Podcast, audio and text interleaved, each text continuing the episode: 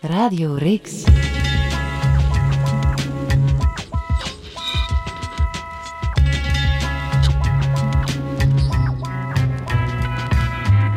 Welkom op Don Vitalski's Antwerpen in de jaren 90.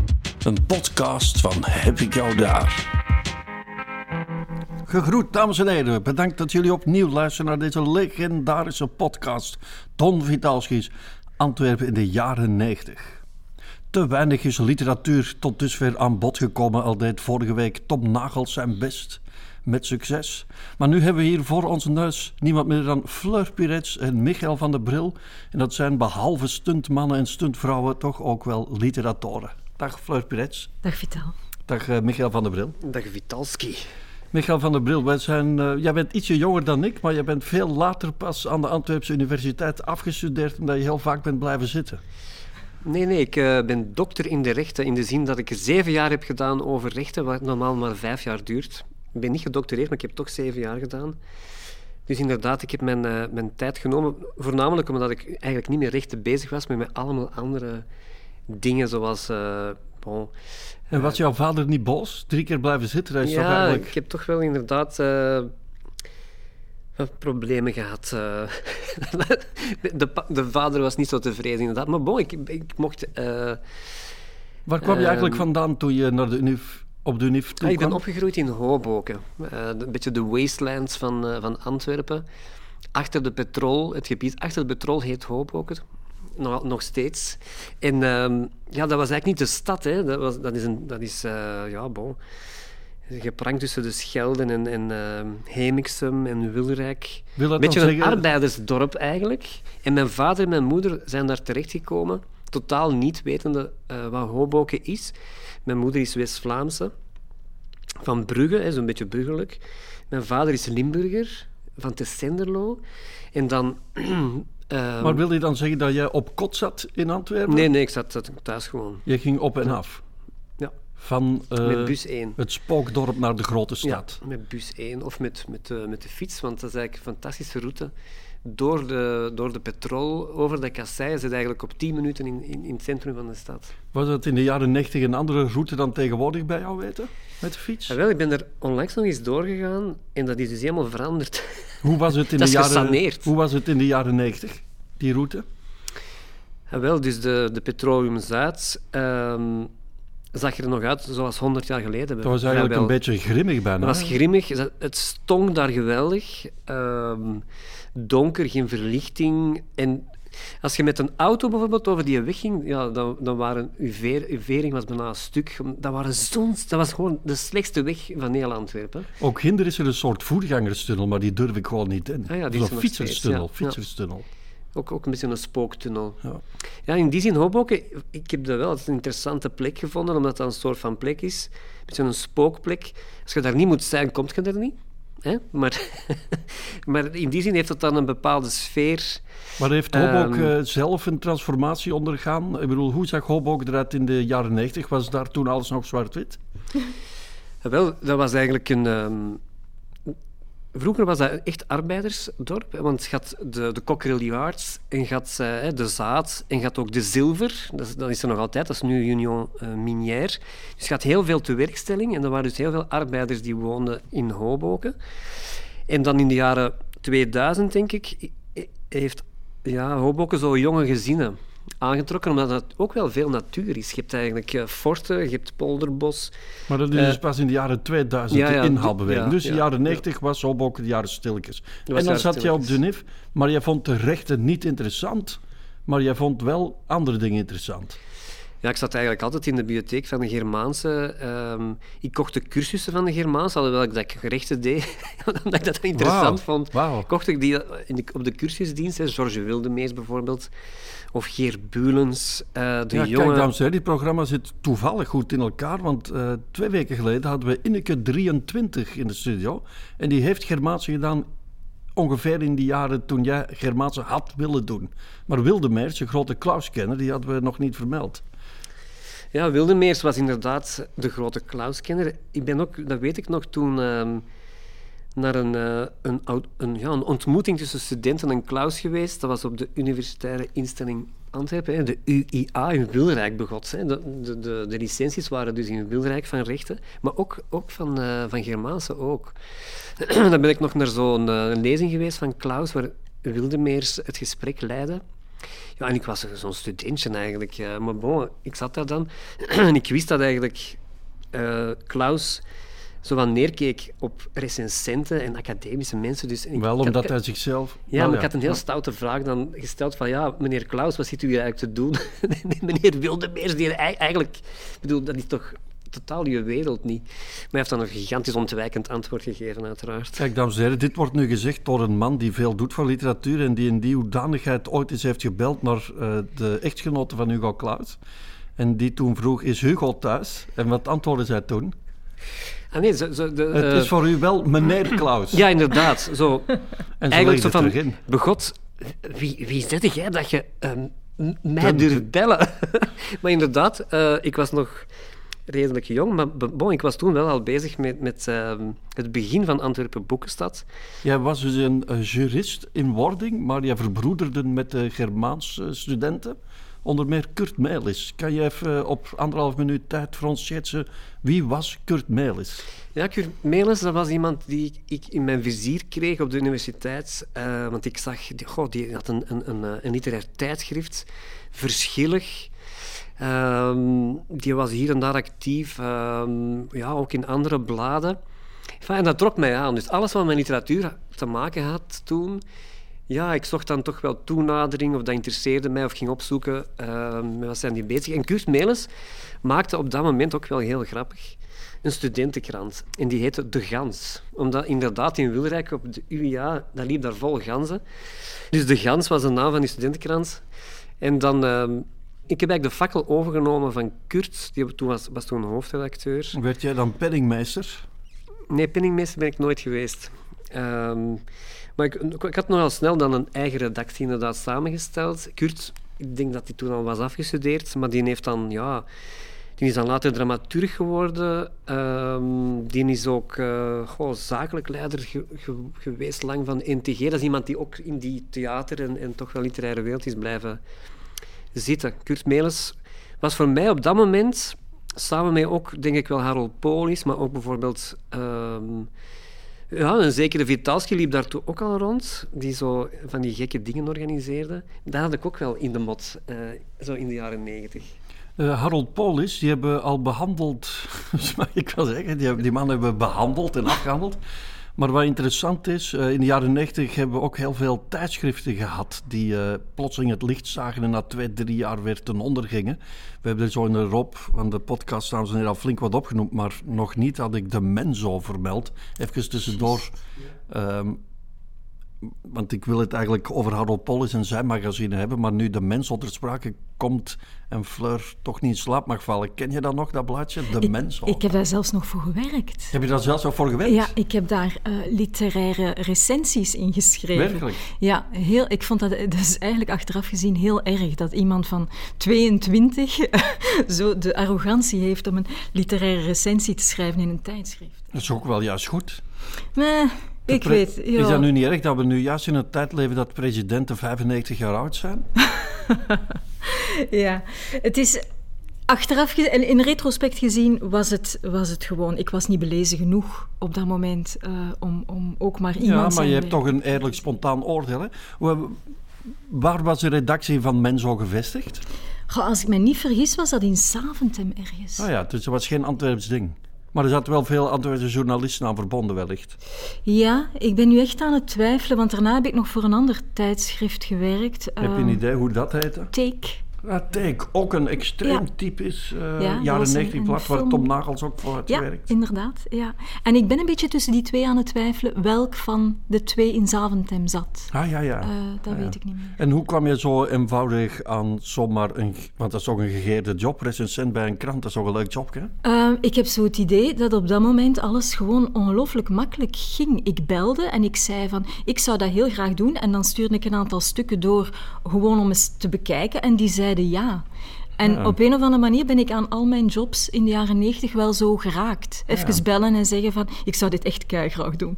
En dan ja. zei hij, oké okay, dan. En dat is echt bellen, want mailen in de tijd van Menzo kon je ook dat niet mailen. bestond nog niet. Nee. Maar ik ben, ik ben zelf altijd fobisch geweest voor telefoneren, maar jij dus niet. Eh, nee. Hm, Dat ging, Nee. of, of ging ook faxen misschien? Of, eh, nee, als ik gewoon heel veel zin had om iets te doen, dan, ja, dan moet je dat vragen. Hè. Ja, klopt. Ehm, in de jaren 2000 had Antwerpen het magazine Zone 03, dat eigenlijk veel banen heeft gebroken, maar die had een voorloper en dat magazine heette Blaas uit. En het is Harold Polis die dat ongeveer in zijn eentje volschreven. Michael van Ja, dat was een van die zo, ja, cultuurbijlagen. Dat was dus van de FET, de Financieel-Economische Tijd. Ah, dat wist ik niet. Ik dacht dat een was echt- zelfstandig dat, nee, ding dat was echt een, de cultuurbijlage van de, van de FET. Maar dat was echt een heel dikke krant. Ehm, er stond ongelooflijk veel in. Het was een, echt een goede, ik denk, denk zelfs een van de beste cultuurkaternen die, die er bestonden. En inderdaad, Harold Polis schreef dat gewoon bijna in zijn eentje vol. Dat kan ik me nog heel goed herinneren. Ik vroeg me dan ook af, Harold Polis, wie is in godsnaam Harold Polis? Werkte die toen al voor een uitgeverij? Ik of denk nog? op dat moment nog niet. Dat was echt nog de- net ervoor. Die was toen net vrijgekomen uit het Louis Paul Bons Centrum, waar hij archivaris, redacteur was. En ja, die begon eigenlijk freelance journalistiek. Maar toen, wel ja, dat, dat stond vol theaterrecensies, museumbezoeken. dat- maar die kon alles. Die schreef over van alles. Essays en, en Maar je zegt dat dat bij de FETS hoorde, maar dat lag Ja. toch ook los verspreid in kroegen en Dat, zo? dat werd ook los als een losse krant verspreid. Dat klopt. Dat, was dat lag toch gratis in alle ja, pita-bars? ja, dat klopt. Dus dat was een soort van constructie. Ehm, En toen was Harold ook even jong dan dat Fleur was als recensent. Ja, ja, ja, ja. ja en eigenlijk, als je dan van, allee, nadien ziet, Harold als de, de letterenman en uitgever, ehm, die dan eigenlijk andere mensen eh, kansen heeft gegeven nadien. Op dat moment was hij iemand die zelf heel veel schreef en de pen vasthield. En grappig, gisteren of eergisteren zag ik op Facebook... Ja, er, is Hè, van, want- er is van hem nu ook een Ja, er komt een, een, een, een boek aan van Harold. Dat is Wat heel, goed. heel, heel lang geleden. En dat is een, wordt een essayboek. Eh, dus wel schoon als terug dezelfde Dat pen is fijn, kan ja. vasthouden. Ja. Ja. Fleur Pirets, wat was jij eigenlijk aan het doen in de vroege jaren 90? Eh, vroege jaren 90. Ik kwam ehm, vanuit Gent. Ik heb kunstgeschiedenis gestudeerd en ik ben vanuit Gent naar Antwerpen verhuisd, omdat ik eh, verliefd was geworden op de gitarist van Ashbury Fate, vroegere groep van Axel Peleman. En die Eh, bassist, dat was Matthias van der Allen. Matthias van der Halen. De verliefdheid bleek wederzijds te zijn, dus ik heb eh, mijn, mijn spullen genomen en ik ben naar Antwerpen verhuisd. Want voor een Antwerpenaar was dat in de tijd... eh, er was geen sprake van dat hij naar Gent zou komen. Allee, ja, dat Ja, was, eh, dat Antwerpen was zo de stad. En waar ging je dan wonen? Eh, ik heb gewoond in Lange Koepoortstraat. Ah ja, met Matthias. Met Matthias, inderdaad. Vier jaar lang, tot ik dan jou tegenkwam. Ja, het is een heel persoonlijke podcast. Inderdaad, ja. Maar ik neem aan dat je Matthias niet vaak zag, want die was een aldoor op wereldtour met de Ashbury Fate. Die hebben dat ongelooflijk goed gedaan. Hè? Ja, die zijn ook platen gaan opnemen in Philadelphia, zo met de producer van G-Love and Special Sauce. Eh, dat was ook een groep uit de jaren 90. Ehm, ja, die hebben ongelooflijk getoerd. Die deden dat heel goed. Ja. Axel Peleman zei zelf in de tweede aflevering van deze podcast dat hij er eigenlijk weinig over kan vertellen, omdat dat voor hem één wazige roes is van drank en al. Hoe was Axel toen, Axel Peleman? Een roes van drank en... eh, ja, Maar was hij dan onbeleefd? Nee, absoluut niet. Nee, Axel is altijd een ongelooflijk fijne gast geweest. Ook heel lief en zo. Allee, ja, ehm, nu, ik had met hem heel weinig contact, omdat... Allee, ja, uiteraard wel als ze aan het repeteren waren en al die dingen. Maar zoals gezegd waren die heel veel weg. Ik was zelf ook heel veel aan het werken, omdat ik had op een gegeven moment een theaterstuk geschreven dat dan eh, in de Beurschouwburg is eh, opgevoerd geweest. Ehm, Matthias Schoenaerts was bijvoorbeeld een van de acteurs in mijn Ja. theaterstuk. Ah, toen. hoe heette dat stuk? Ehm, goh. Oh nee, ik had dat moeten opzoeken. Dat ben ik helemaal kwijt. Nee. Hoe krijg je dat zo vlug in je leven gerealiseerd? Eh, De daar, was een, Beurschouwburg is toch niet niks? er was een oproep eh, vanuit de Beurschouwburg dat ze eigenlijk jonge theaterschrijvers aan het zoeken waren. En je mocht eigenlijk een paar pagina's eh, opsturen van een stuk. En dat Ehm, ging weer al zo vlotjes. En raar genoeg had ik net een stuk geschreven, dus ik heb dat opgestuurd. En een week later zeiden die van, ja, kom maar af, we gaan dat doen. En dat was het theatergezelschap van toen, heette Transcankenal. Dat was theatergezelschap uit Brussel, Frans-Nederlandstalig. En die hebben dat toen opgevoerd. Zeg, die Axel Pelleman die heeft ook vaak samengewerkt met uh, Rafke van de Paranoiacs. Ik heb jou ook vaak met Rafke van de Paranoiacs zien rondwandelen. Ja, wij waren hele goede vrienden. Um, ook jaren 90 ook jaren 90 en eigenlijk uh, door Raf was... Raf was eigenlijk mijn allereerste uh, contact met de lesbische scene op een of andere manier. Hm. Want elke keer als Ashbury Fate um, op tour ging, ging ik uit met hem, met Raf. En hij nam mij dan altijd mee naar de Shakespeare. Dat was een oude lesbische bar in uh, Antwerpen. En uh, hij wou daar altijd naartoe, maar je mocht daar als man niet binnen als je niet vergezeld was door een vrouw. Dus die, ik was een soort van uh, ja, beard om zo mee naar een lesbische bar te gaan.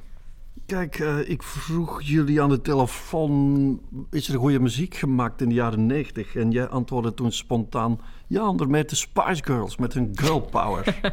dus uh, we gaan gewoon anderhalf minuut luisteren naar dat liedje Wannabe als een soort tijdscapsule.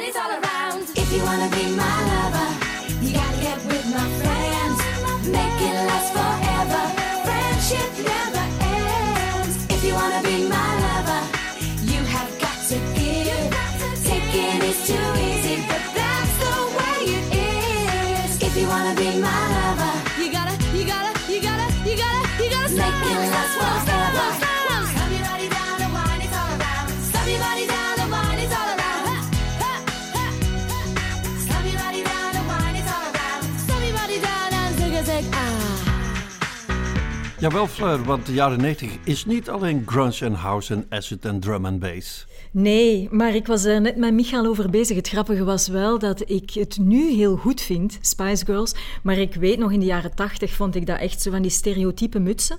Um, en dat ik dacht van, ja, maar hoe kun je zo cliché zijn? Ja, maar, nu is dat natuurlijk camp. Want ze zeiden wel girl power, maar het was eigenlijk nog altijd een beetje de slaafse rol voor de vrouw, toch? Hè? Tuurlijk, het, is, het, is, het was sexy vanuit een soort van male gaze natuurlijk. Hè? Uh... Inderdaad. Maar inderdaad, het krijgt dan toch een patina laagje als je er na 100 jaar op terugkijkt. In de jaren 90 uh, ehm, was de literaire scene in Antwerpen een soort conservatief bastion onder leiding van mensen als Piet Purens en Herman de Koning. Wie is het daarmee eens?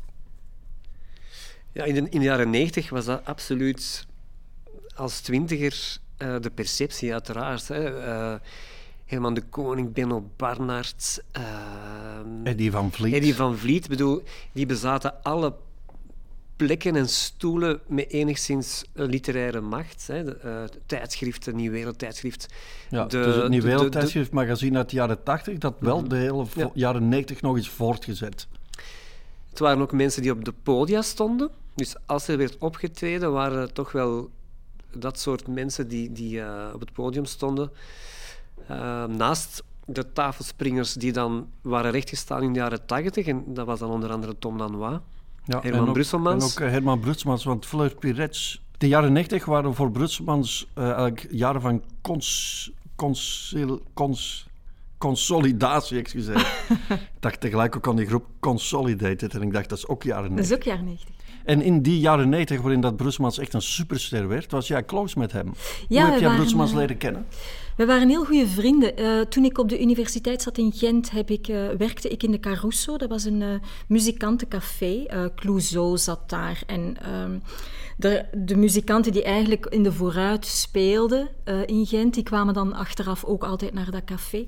En Brusselman zat daar ook altijd aan de bar. Dus wij hebben elkaar op die manier leren kennen. Wij zijn beginnen babbelen en vrienden geworden. En hoe kwam hij op jou over? In die, wilde, in die voor hem toch zeer heftige jaren? Ja, ehm, goh, ik denk in de jaren negentig, als ik, als ik terugkijk, was ik vooral een ongelofelijke spons. Ik had heel veel mensen rond mij naar wie ik heel hard opkeek, die ook heel slim waren, die heel creatief waren, die goed waren in alles wat ze deden. En die jaren zijn voor mij echt, eh, ja, als, als ik daarover nadenk, is dat echt een periode waarin ik alles opnam van wat ik interessant vond dat rond mij gebeurde. En Herman was natuurlijk een van die mensen, die is super belezen. eh, die is, die is Maar hoe ging hij om met het feit dat hij toen een echte, echte BV was geworden? Want het was zo'n timide man tegelijk. Ja, die was eigenlijk gewoon eh, heel onvriendelijk tegen de meeste mensen. Eh, hij koos echt wel de mensen met wie dat hij wou omgaan en al de rest moest niet echt tegen hem praten. En je bent zelfs een personage in meerdere van zijn boeken. Ja, eh, het personage Luna. Het, het, het rare is dat ik nu niet meer weet of dat, dat nu een positief of een negatief personage was. Ben duidelijk. Eh, ik herinner me toch een heel geil personage. Is dat Ja, zo? ja. Nee, ik denk dat niet eigenlijk. Er staat ergens het zinnetje, Luna droeg een jurkje zo kort dat je bijna haar foef zag.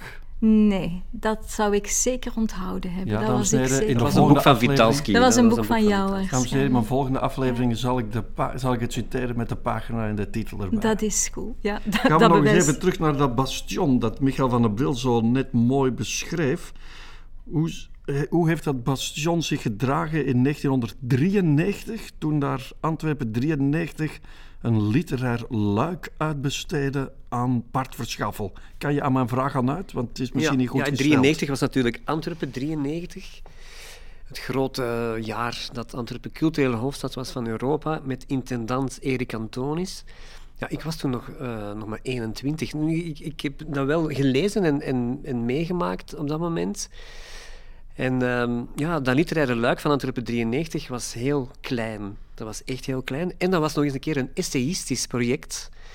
Eh dat waren een soort van ehm, allemaal essays gebundeld in een soort van grote kartonnen doos. Dat waren cahiers. Cahiers werd dat heel chic genoemd Ja, door die Bart. Verschaffel, Ja. die natuurlijk een echte droogklot van een professor is. hè. Vertoog en literatuur heette het, geloof ik. En ehm, er kwam heel veel kritiek, onder andere van Tom Lanois, maar ook van Behoud de Begeerte, die eigenlijk echt slecht gezind waren van, come on. Ja, voor mensen die nu pas binnenkomen, Behoud de Begeerte is dus een eh, literaire organisatie met eh festivals als Saint-Amour, die dus eigenlijk Ja, literair chic op een ja, podium hebben ja. leren zetten. Ja, dus het eh, literaire podiumproducties. En die waren tegen Verschaffel. Ja, die hebben echt opiniestukken geschreven. Dat was echt een hele discussie. eh, ehm, en Erik Antonis had dan geantwoord van ja, ehm, bon, misschien moeten jullie zelf maar dingen voorstellen of organiseren. En dan waren ze natuurlijk er nog meer Dat doet, nu ook wel, dat doet nu ook wel denken aan onze minister van Cultuur, die zegt van als jullie betere voorstellen hebt, dan zeg het maar.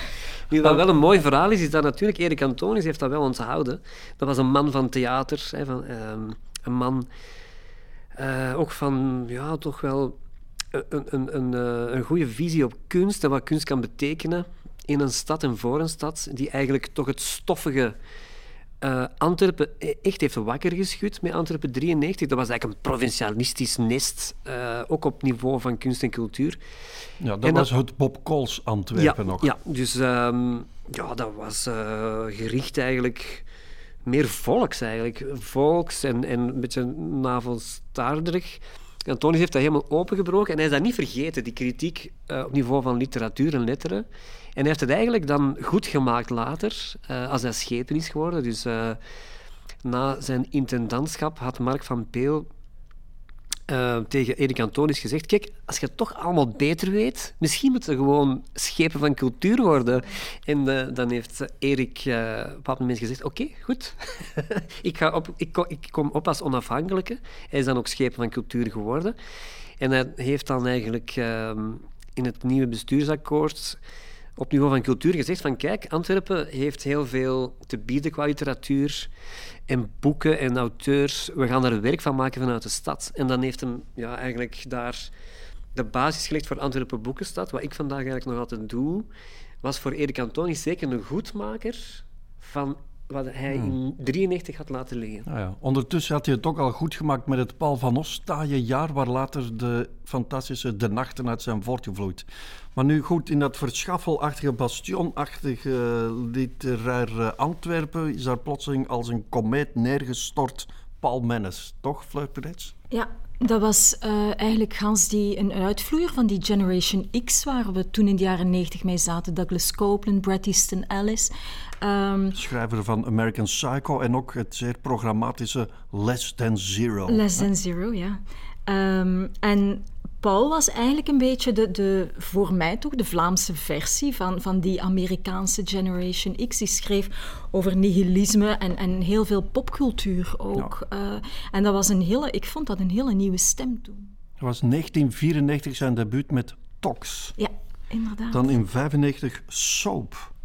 En in 97 Web. Want het internet was nog zo nieuw dat je boek dan Web mocht heten. Ook met fantastische covers. ja, Ik dat was geweldig. poedel. Ja, Een ja. soort van... eh, ja, met die zwarte poedel erop. Ja. En wat was er zo anders aan de schrijfstijl van Paul Mennes tegenover zijn omgeving?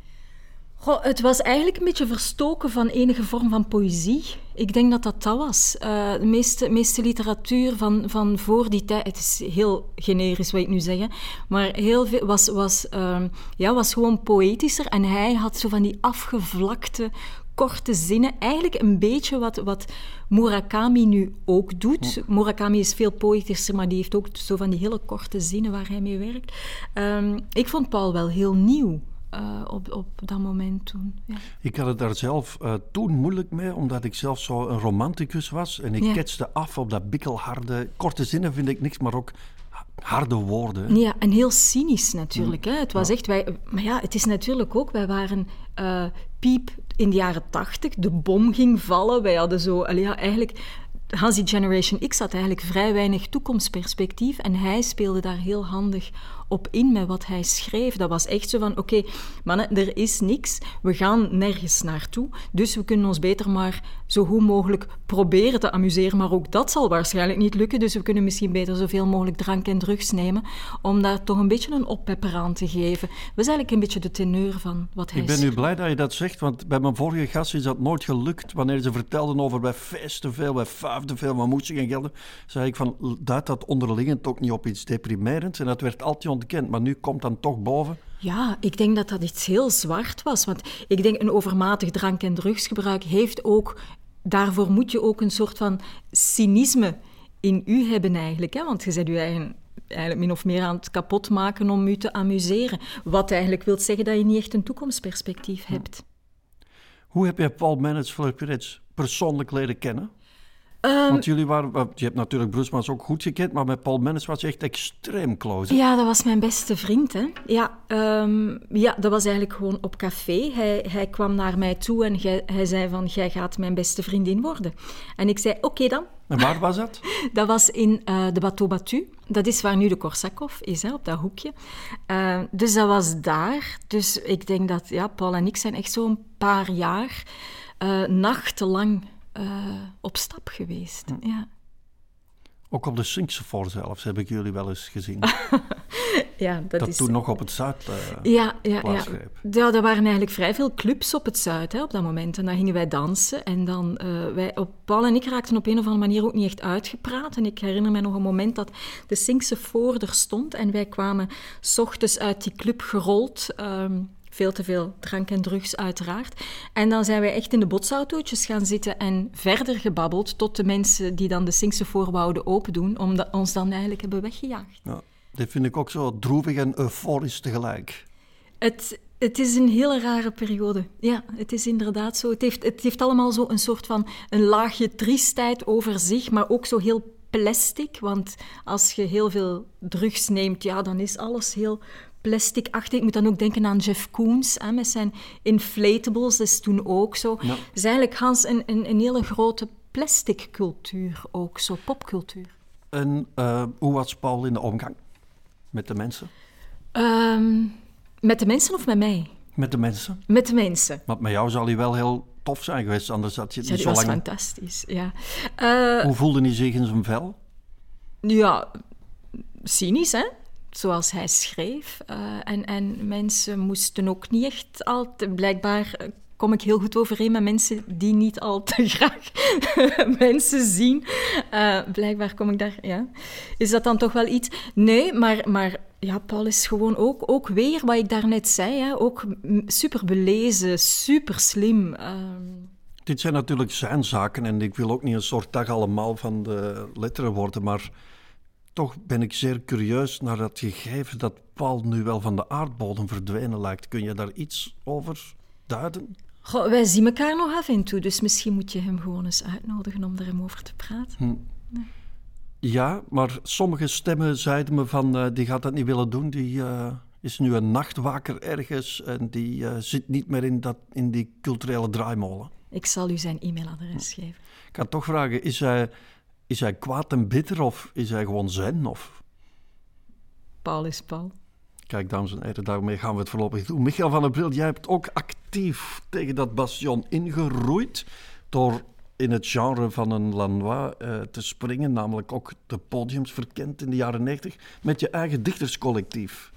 Ja. Tigre Uniek. De Tigre Uniek. Ja, die, die, die, eh, die grote bastions waren zo ver verwijderd van de mogelijkheden. Dat was zo, zo van, bon, ehm, een wereld ver weg en onbereikbaar. En dan de, de manier eh, waarop je dan zelf iets kan doen, is do, do it yourself, een beetje underground.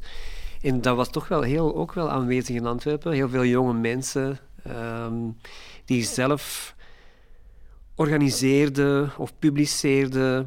Eh, een beetje punkachtig, eh stencilachtig. Ken je bijvoorbeeld het magazine Zoetermeer nog? Ja, Dat waren de nihilisten van Nederland. Ja. En die kwamen dan met z'n vijven naar Antwerpen logeren om met die mensen van verschillig hier in Antwerpen te vergaderen. En ja en dat is heel fijn om dan te zien, om, of om terug te blikken van, van wie zat er allemaal in zo van die eh, do-it-yourself uh, Ja, want je hebt gestencilde ook, blaadjes. kijk dames en heren, Ja. eh, Michael van der Bril is een enorme archivaris en die heeft hier een, een blaadje, ik ga het toch aan jou teruggeven, en dat heet, ook typisch voor die tijd, Sample.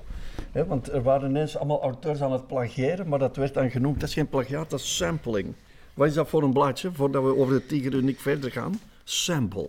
Ja, dat was dat een van die, ehm, ik denk wel, eerste eh, postmoderne literaire tijdschriften. Dus je zag dat al onmiddellijk aan de vormgeving. Als je dat zou leggen naast uh, Dietse, Warande en Belfort in die tijd. Ja, dan is het wel meer funky. Ja, ik bedoel... In Bos, dat is zo verdomd stoffig. Ja, fluo, inkt en, en eh, blinkend papier. En, dan, en daar staat bijvoorbeeld al Christophe Fekeman in, hè, die zelfs denk ik nog geen roman uit had. Dat is er nog, nog voor.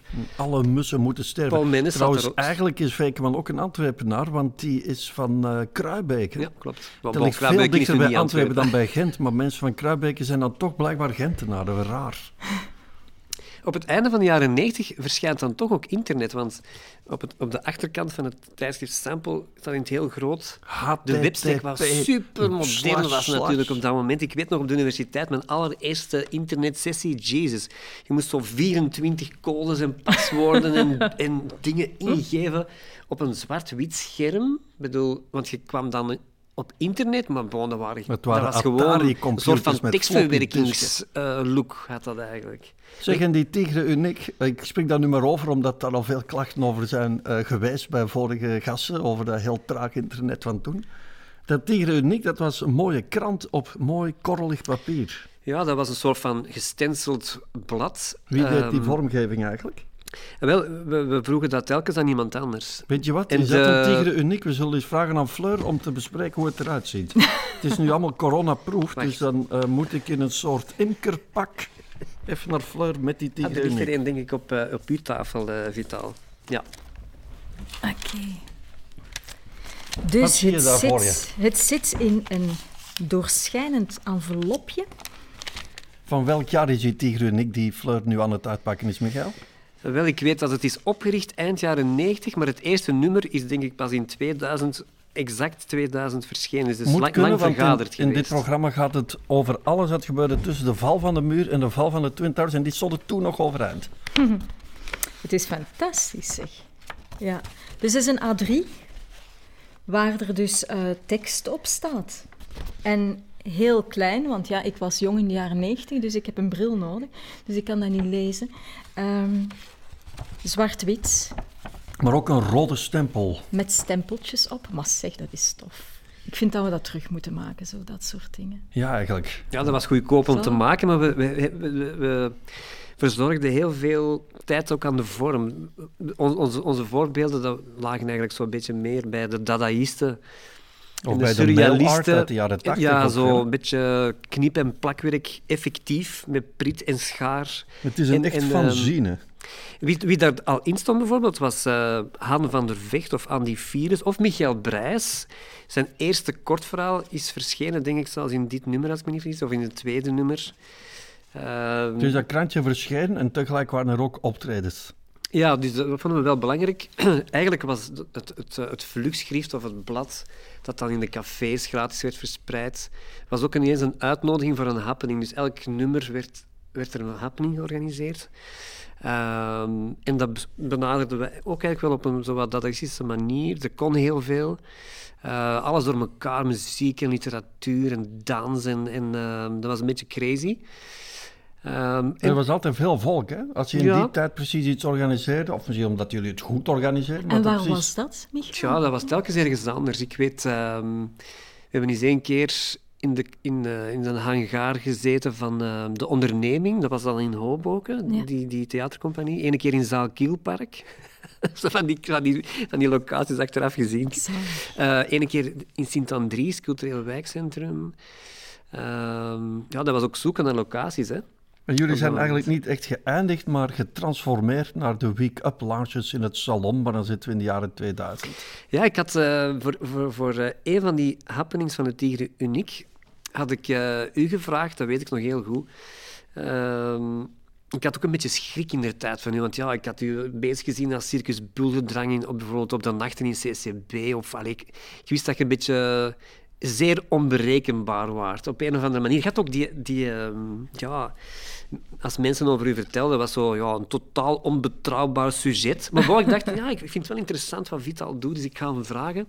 Hij, hij schrijft ook, dus ik ga vragen om een stuk te maken voor het Tigre Uniek. Maar uiteindelijk zijn zijn ze komen optreden. Eh, dat was denk ik zelfs in Hoboken. En ehm, wie je toen had meegenomen, was Luc Cuperus. Van, ja, die had ook een eigen magazine, namelijk Wake Up. Wake-up magazine. En ik had Luc Cuperus... Dat is eigenlijk een filmblaadje vooral. Ja, klopt. Eh Luc Peres ben ik nadien terug tegengekomen, want ik heb dan zo één jaar in het paleis gewerkt. eh, Ja, daar gaan we het en spiet ook nog wel even jeugdtheater. over hebben. Ja, en ik, ik had daar ehm, een fantastisch promotiebudget. Ik was verantwoordelijk voor de communicatie en de promotie. En ik kocht advertenties in, in de Wake-up toen voor het paleis. En Luc uh, Cuperus, dat is zo echt een... een, een, een- Hagenijs. ja, dat is zo'n echte Een Nederlandse commerçant, maar een geweldige, vriendelijke, grappige man. En die zegt op een bepaald moment... Ja, ik wil Vital vragen voor eh, een column. Een column in mijn blad. En zijn blad was dan gewoon Wake-up, dat was een soort van verfrommeld eh, Ja. bladje. Hij deed alsof Ja, dat de humor wil- was. Zou ik dat wel doen, Michael? Ik zeg, ja, Vital, ja, ja, eh eens denken. Eh, ja, ja, ik moet dat zeker doen. Ik be- Ik begin, ik begin te vertellen over Vital. Ik omschrijf zo wat hij allemaal heeft uitgespookt. Je En gaat het toch wel heel lang over mij. Dat laat- vind ik als gastheer kan ik dat niet laten gebeuren. ook op een bepaald moment vallen. Ik denk, ja, Vital, dat is een beetje de nachtburgemeester van, eh, van Antwerpen, zoals Jules Deelder van Rotterdam. Vital is de Antwerpse nachtburgemeester. Zo is die titel ontstaan. En dan, ja, dat wist ik eigenlijk niet, maar dan eh, ineens, zoveel maanden later, zie ik de wake-up inderdaad Vital heeft een, een column gekregen. Vitalski, Antwerpse nachtburgemeester. Ja, ja, die titel is eigenlijk door Michael van der Bril op mij eh, gesprongen. Dus Tigre en ik was behalve met de magazine ook bezig met optredens. Maar ook Paul Mennes is eigenlijk snel naar het theater geneigd. En hij deed dat vaak in samenwerking met die andere grote... Dus je hebt Brusmans en Lanois die in één naam noemden. In de jaren 90 was het toch altijd Paul Mennes en Jeroen Olieslagers. Perret, Jeroen Olieslagers is toch ook een grote naam in jouw biografie, hè? Ja, ja dat kwam eigenlijk... ehm Brusselmans Lanois waren eigenlijk de, de, de jonge goden, werden die genoemd in de literatuur. En dan had je eigenlijk de, de, direct daarna de jonge honden. En dat was ehm, Paul Mennes, Jeroen Olieslagers, eh Christophe Fekeman, zat daar ook Ja, bij. hoewel die eigenlijk bij de jonge sla hoorde. Dus tussen de jonge goden en de jonge honden was er ook de jonge sla. Dat is een eh, bloemlezing uit 596. En daar zaten Mennis en eh Olieslagers bij. Ook, Maar ja. Vekeman nog niet. Oké, want ik herinner me nog een netjes. artikel uit de Flair waar zij allemaal samen in stonden. En dan stond er heel groot boven, was de kop jonge, de jonge ja, ja, die honden van de heeft, is langer blijven plakken dan die jonge sla. Ja, gelukkig maar. Allee, ja. En zo eh, kwam die onder één noemer. Hoe heb jij eh, Jeroen Olieslagers dan weer leren kennen? Ehm, dat, ja, dat is eigenlijk een heel raar verhaal. Ik, ik kende die al voor ik hem persoonlijk kende. Eh, ik, ik, was toen, ik zat met mijn mama in Gent. Eh, zij woonde daar toen. En ik was de Humo aan het lezen. En hij had daar een column in. Ehm, en ik was die aan het lezen en ik zei tegen ons mama... Ha, zie hoe raar, dat is degene met wie ik ga trouwen. En ehm, Dat is wel romantisch, dames en heren. En Jeroen Olieslagers zelf die heeft mij eens verteld... Ik zag Fleur op een podium staan optreden. Ik had haar nog nooit gezien. En ik dacht, dat is de vrouw van mijn leven. ja, Dus dat is niet gewoon een koetvoerder, dat is een telepathische koetvoerder. dat is. En we zijn tien jaar getrouwd geweest ook. Ja. Hoe was dat samen zijn met die man? Eh, goh ja, dit is een fantastische man, hè. Die is, die is super slim, super fijn, super creatief. Welke boeken heeft hij, eh, Jeroen Olieslagers geschreven in de jaren 90? eh, Open Gelijke Mond heeft hij Dat was geschreven. ongeveer zijn debuut. Nee, Open Gelijke Mond was het tweede. Eerst had hij Navel, Ah, ja. ehm, wat voor heel veel mensen onleesbaar eh, was. Veel te intellectueel was zo een van de dingen die hij te horen kreeg. Ja, ja, Navel Dan- uit 1994. Ja, dan kwam Open Gelijke Mond. En, En dan... dat is 99, dus dan heeft hij vijf jaar eigenlijk geen boek gepubliceerd. Wel teksten, maar geen boek. Ja, en heel veel theater. Hè. Die Ja. heeft ook heel veel theater geschreven voor de KVS. Eh, de Bottelarij, toen nog omdat de KVS in renovatie was. Zeg, Jeroen Olieslagers, was dat ook zo iemand die eh, dan in de Bateau Batu tot zeven uur s morgens kon uitzingen bij jou? Want dat is wel iets dat je moest kunnen als je bij jou wou zijn. Ga je mij nu terugvragen hoe dan mensen op Jeroen reageerden? Of eh, Jeroen op mij?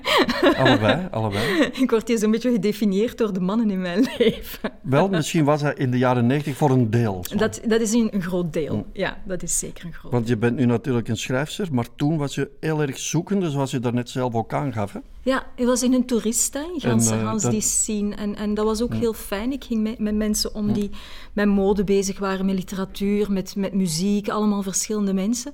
En dat was heel fijn, want daar pikte ik de dingen uit die ik eh, interessant vond. Zo'n soort bouwstenen. Hè, om- Want je zegt daar mode, en dan woonde je wel goed in de Volksstraat, waar je lange tijd eh, vertoefde. Ja, met het mode... Ja, Dries van Noten daar en, en modemuseum. Want de Volksstraat heeft toch een mooie transformatie ondergaan in de jaren 90.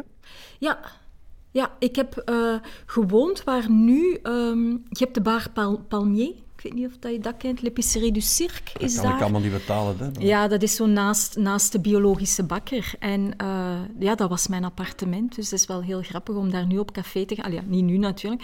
Maar om daar op café te gaan zitten en denken van... Ha, ik zit nu in mijn badkamer. Allee, ja. We hebben ook legendarische feestjes gehouden. Want in de vroege jaren 90 was de Volksstraat een crapuleuze straat. En eind jaren 90 was dat een flashy straat. Nee, ik had daar gewoond, hè. Daardoor. ja. maar ook een beetje misschien de glamour van de Kammerstraat die oversprong. Ja, en het, het Zuid is op, op, op eigenlijk vrij korte tijd wel ineens heel hip geworden. Hè? Want Zuiderzinnen eh, was daar dan ook op het Zuid. Café de Hopper, waar echt zo iedereen eh, zat eh, die En dat nihilisme worden. gaat dan met die glamour wel hand in hand. En dat is misschien ook geen toeval dat een boek van Bret Easton Ellis, de man van dat nihilisme, ook een boek heeft, Glamorama. Ja, nu, dat is later, hè. Nou, Dat is, dat is... Niet meer jaren 90? Goh, is dat niet Ja, eind ik jaren niet. Het zal negentig? een overgang geweest zijn, denk Ja, ik. ik Michael- denk dat. Michael Want- van der Bil, jij woonde dan aan de andere kant van het Zuid, over de Ja. Mhm. lei, namelijk in de Lange Leemstraat, boven een boekhandel. Ja, de Joyce Royce. Och, Die bestaan niet meer. Fantastisch antiquariaat. kwam daar regelmatig. Ehm, Heb jij in de jaren 90 die Lange Leemstraat zien eh, evolueren?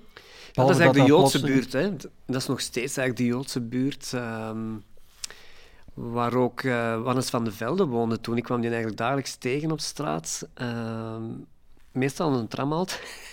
Want die ging elke dag op stap. Dat was een beetje toen een... ehm zal ik zeggen... ehm, ja, een chauffele buurt. Ja, het neigt er toch wel naartoe. Eigenlijk vrijwel geen cafés. Buiten het ene café dat dan Wannes van de Velden heeft bezongen, De Breugel, Café De Breugel. Ah, ja. Dat is afgebroken ondertussen. Maar ik woonde daar echt heel graag. Eh, ook vlak bij het Stadspark. Ehm, ja, je zit direct overal van daaruit. Hè. En, ik woonde nu- in, in die Amerikaanse ogende blok inderdaad, op de splitsing Lange Leemstraat, Isabella Lei. En dat is zo...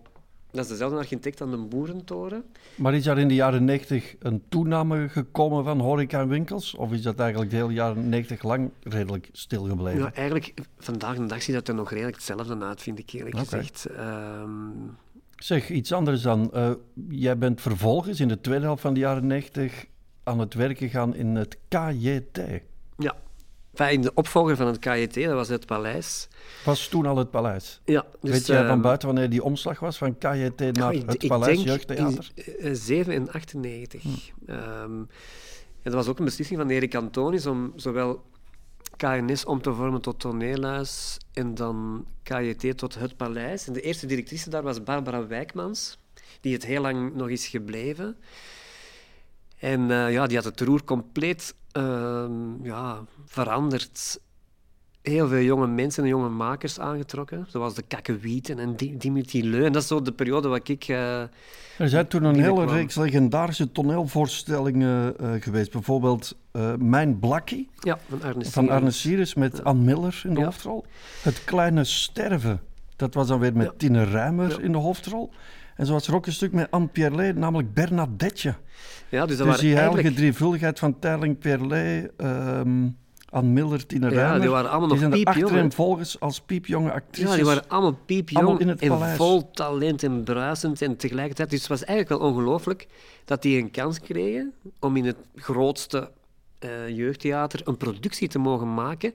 Want dat wil zeggen dat je dan middelen kreeg en een dramaturg en een heel technische ploeg. Dat was echt een... Allee, ja, ik bedoel, dat was het paleis... ehm En wat deed jij 30, 40 precies? mensen. Ik was verantwoordelijk voor de promotie. Oh, ik dacht de vestiaire. Nee, nee, ik moest de zalen vol krijgen. En dat was heel grappig. Ik had wel rechten gestudeerd. Ik had heel veel goesting om in de culturele sector eh, bezig te zijn. Ik was zelf bezig met literatuur. En ik, dat was eigenlijk mijn eerste job in de cultuursector. En voor mij was dat eigenlijk een tussenstap, want ik wilde uiteraard bezig zijn met literatuur. En theater was toch al een stap dichterbij. En ik had eh, daarvoor gesolliciteerd.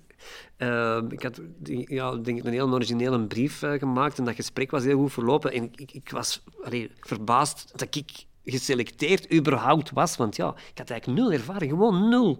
Nul, nul, nul ervaring. Eh, om dan ineens zo'n groot huis, ineens verantwoordelijk te worden voor de promotie. Hoe komt dat je die mensen daarvan dan hebt kunnen overtuigen? Of dat zoals Fleur daarnet zei, van je moest maar bellen en... Ik denk dat wij een soort van eh, een zekere jonge dynamische naïviteit hadden, maar ook heel veel goesting. En ik had, ehm, ja, ik had ook wel ideeën. Ehm, en ja, dat was fantastisch. Hè. Ik, bedoel, ik heb daar echt wel mijn peren wel gezien, moet ik zeggen. Want ja, een zaal is daar eh 350 à 400 mensen. En dat zijn producties die daar tien keer staan. Dus er moeten 4000 mensen op de been brengen voor zo hè, een mijn blakkie of, of wat dan ook. En, ehm, Had jij niet de hele stad volgeplakt met irritante stickers? ja, de, de Kakkewieten, ehm ja, een bende ongeregeld. Dat was hun eerste grote productie die ze dan mochten doen. Universal Irritant, met Tom Houtkiet als vormgever. En we hadden het niet beter op gevonden. We gaan de stad volplakken met een sticker Universal Irritant. Ik vond dat een goed idee. Dus eh, ja, bon, ik had dat laten gebeuren. En inderdaad, de stad hing echt letterlijk van... dus Barbara Wijkmans in alle staten... eh Michael, wa- wat is dit? ik vond dat een geweldige actie. Heerlijk. En die zalen zaten vol. Kijk, dus, dames dus in die zin... allee, ik vond dat, allee, dat was heel lollig om te doen, uiteraard. Ehm, Dus zoals Barbara Wijkman zegt, Michael, wat is dit?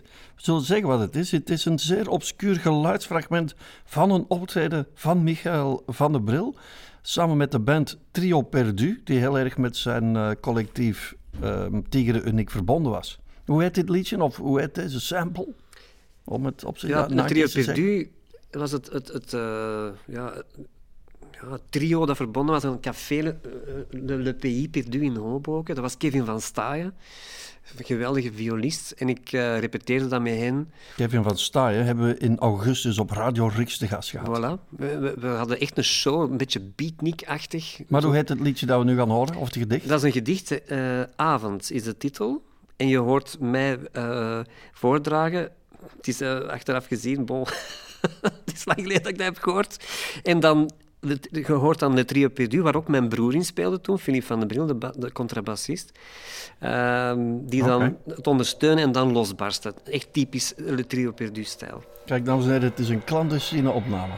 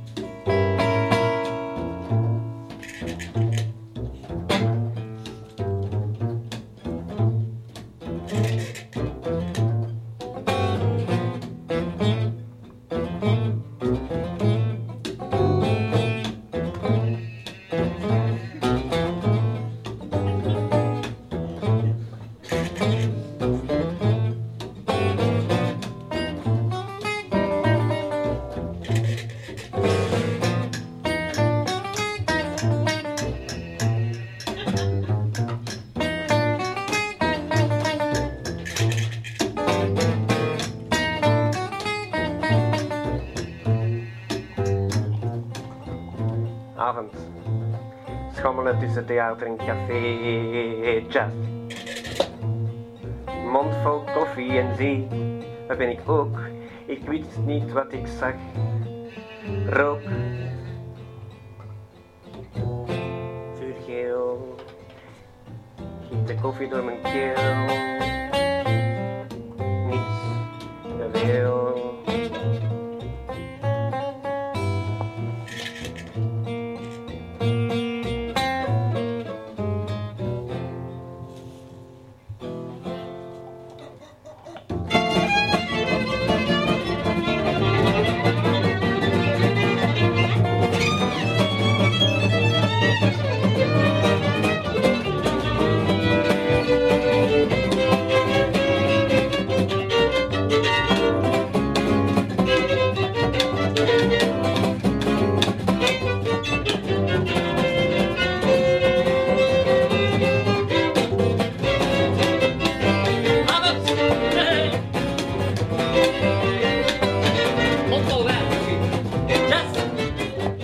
Dames en heren, terwijl we naar deze prachtige Tom Waits-achtige muziek luisterden, valt mijn oog op een eh, citaat dat ik had genoteerd van Piet Pirijns tegen die cahiers van Bart Verschaffel.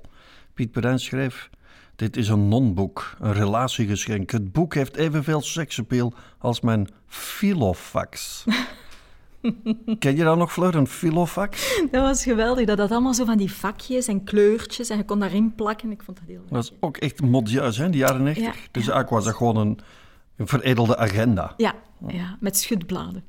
Zeg Fleur, waar was jij toen je te horen kreeg dat Dutroux was ontsnapt? God, Weet jij dat nog, Michael? Ik kan me de televisiebeelden nog wel herinneren, maar... ehm, Waar was jij toen de Twin Towers instortte, Michael? Maar van dat weet ik nog wel. Ik was in ja. het stationnetje van Antwerpen-Dam, dat net helemaal verbouwd was als een soort van café.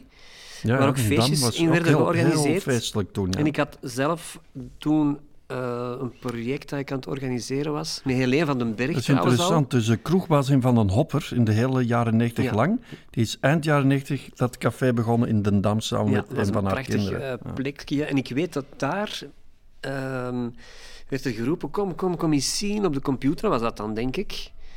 Eh, en dan zag ik die eerste beelden van... van eh, En waar was jij dan. Fleur? Ik was in de hopper. Ehm, ik was aan mijn vrienden iets aan het drinken en Paul, dus de, de eh, baarman van de hopper, kwam dat zeggen. Dus iedereen is eigenlijk naar huis gerend om naar de televisie te gaan kijken. Ja. Zo, dames en heren, ehm, was het caféleven toch wel echt heel essentieel? hè? Want jullie antwoorden nu toevallig allebei dat jullie die 11 september 2001 op een kroeg, in een kroeg zaten. Ik denk dat wij gewoon heel veel op café zaten in die tijd. hoor. Fleur Purets, jij was een beetje toerist in de jaren 90, toch nu ben je dat minder. Was je toen ook een beetje toerist zoekende naar je seksuele geaardheid? Want als ik het goed voor heb, is die geëvolueerd. Goh, die, is, die is pas eh, geëvolueerd de afgelopen tien jaar. Hè? Ja, dus dat was niet echt in de jaren negentig. Al dat ik natuurlijk wel, eh, de meeste van mijn vrienden waren gay, zoals ja, Tom Lanois, eh, Paul Mennes. Ehm, en wij gingen natuurlijk heel veel uit naar de gay bars eh, in de Van Schoonbeekstraat toen nog. Hè. Dat heette toen de Rue de Vaseline. En dat waren van die gay plekken waar je dus aan de deur moest bellen. Heel met een hele hoge drempel natuurlijk, voor als je heel jong was als, als jongen. Maar Paul nam je daar toch mooi mee naartoe. Ja, ja hij nam mij daar eh, altijd mee naartoe. Ja. Welke kroegen waren er in de jaren 90 nog voorhanden? Voor eh, gays? Goh, dat waren er niet echt veel. Hè. Dat, was, dat was inderdaad daar, eh, de Shakespeare, waar ik het daarnet over had gehad. Ehm, en er waren heel veel feestjes in de eh Sudermanstraat. Ah ja. Dus in de Sudermanstraat was er een zaaltje, daar waren er heel veel gay feestjes. Ehm, ik ging daar met Paul naartoe en hij sprak dan altijd over het spiegelei. En dat was eigenlijk in het midden van de dansvloer stonden er allemaal gay jongens in speedo's en, en, en zo helemaal met pluimen en zo te dansen. En rondom rond stonden er allemaal quaai lesbiennes te kijken. Ah, is dat zo? Zo, ja. Was er ook een lesbiennencafé? Eh, wel de Shakespeare. Ah, dat was aan de Shakespeare. ja. Maar daar kwamen dus ook wel mannen. Eh, als ze met een vrouw eh, samen waren en ze, ze hadden wel een, een, een regime van drie mannen per keer. Dus Ja. meer mannen Ah, mochten daar toen ook niet binnen. Nee, anders waren het toeristen natuurlijk. Er bestond bij jou, weet de Poppy al in de jaren 90 op de Kaya? Ja, Kijkcafé. het is juist. Dat was er ook, dat was ik helemaal vergeten. Ja, Daar zag ik Gerrit Komrij soms wel eens, Ja. samen met Philip Marsboom. ja, en ik ging daar ook dikwijls naar het Eurovisie Songfestival gaan kijken, want die Ah, zenden ja. dat ook op heel groot scherm live Ah, ja. uit. En eh, op de Draakplaats was er ook een kijkcafé, geloof ik. De Draak, is het dat Hm. Ja, waar je het over maar ik hebt? weet niet of dat in de jaren 90 bestond. dat weet ik maar niet. Het valt me wel op dat die nu niet meer bestaan.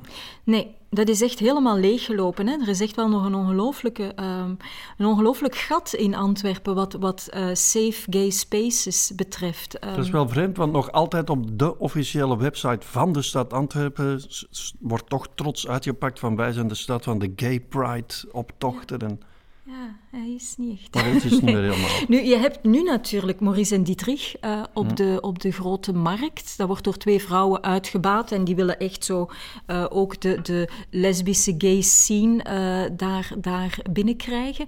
Zij organiseerden pre-corona ook, de, ehm, ook feestjes en, en All the Lovers heette dat bijvoorbeeld. Dat was zo fe- dragfeestjes daar. Dus dat heb je dan wel. Je hebt de... ehm, Maar dat is de- tegenwoordig. dat is nu. En je hebt ook de Kepassa, eh, eind, eh, het einde van Langkoeportstraat. Dat maar had in de jaren 90 Kurt van Egem ook niet een... eh, Ja, en dat is eigenlijk best wel een schoon verhaal. Ehm, wat hij vond was, zoals ik daarnet zei, Van Schoonbekenstraat, als je als jonge jongen van de trein kwam en dacht van ik ga als homoseksueel naar de grote stad en ik ga daar vinden wat ik wou, ehm, moest je natuurlijk nog altijd aanbellen aan die bars. Dus die, die drempel was heel groot. Eh, waarop Koert eigenlijk zijn eigen bar is begonnen.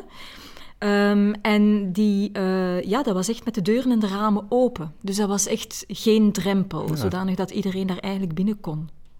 Eind jaren 90 is er een campenzoon, eh, namelijk Guido Belcanto, die wel veel in Antwerpen zat, er ook woonde toen, aan het worstelen geweest met zijn identiteit. Dus hij is 98, 99 voor het eerst eh, zich beginnen outen als een eh, drag queen, Als travestie, hè? als travestie. Wat is het verschil? Maar ja, goed, dat is eigenlijk een Een travestie thema, is niet noodzakelijk gay.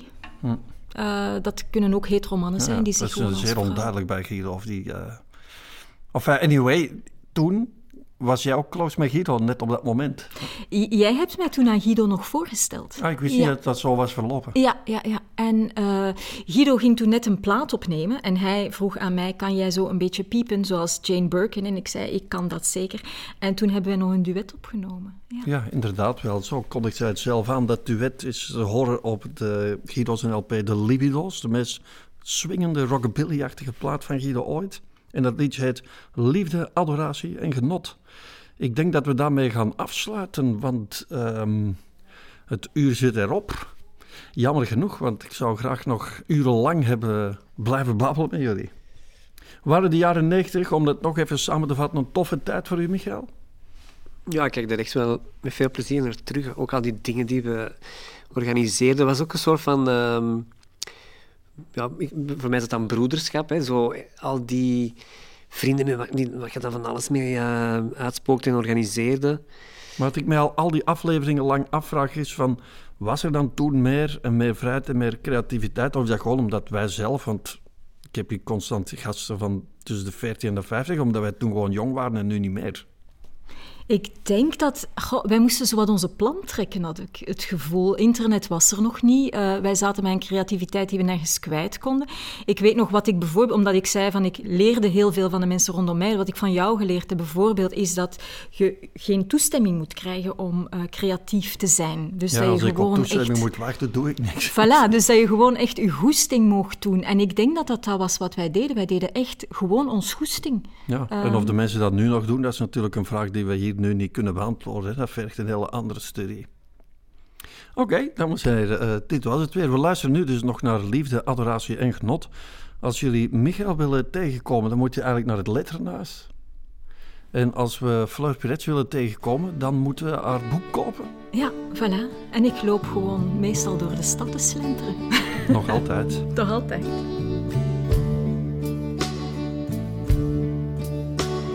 Liefde, adoratie en genot zal ik u geven. Liefde, adoratie en genot kan je krijgen van mij. Liefde, adoratie en genot